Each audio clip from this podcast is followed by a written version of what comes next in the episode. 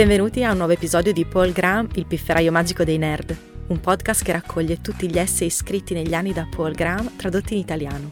Tutti gli altri essay in italiano sono disponibili sul sito paulgraham.it, mentre quelli originali in inglese potete trovarli su paulgraham.com. Cominciamo!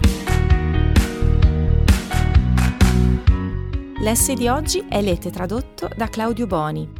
Il titolo originale è Coronavirus and Credibility ed è stato scritto da Paul Graham nell'aprile del 2020. La versione italiana si intitola Coronavirus e credibilità.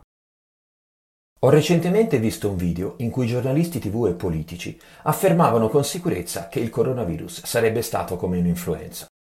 Ciò che mi allibisce non è solo quanto in errore siano stati, ma la sicurezza con cui facevano tali affermazioni. Come potevano essere così sicuri dicendo quelle cose?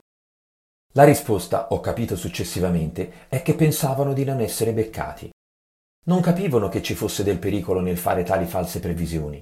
Queste persone fanno continuamente false previsioni e la fanno franca, perché gli argomenti su cui le fanno sono così fumosi che possono togliersi dai guai facilmente, oppure accadono così lontano nel futuro che pochi davvero se ne ricordano. Un'epidemia è differente smaschera rapidamente ed inequivocabilmente le tue previsioni. Ma le epidemie sono così rare che queste persone non avevano ben realizzato che potesse anche essere una eventualità. Invece hanno continuato con il loro modus operandi ordinario, che, come l'epidemia ha reso ben chiaro, è parlare con sicurezza di cose che non si conoscono.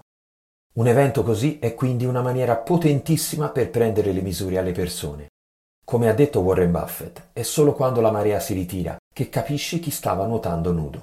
E la marea si è ritirata come mai prima nella storia. Ora che abbiamo visto i risultati, ricordiamoci di cosa abbiamo visto, perché questo è il miglior test sulla credibilità che potremo mai avere. Spero.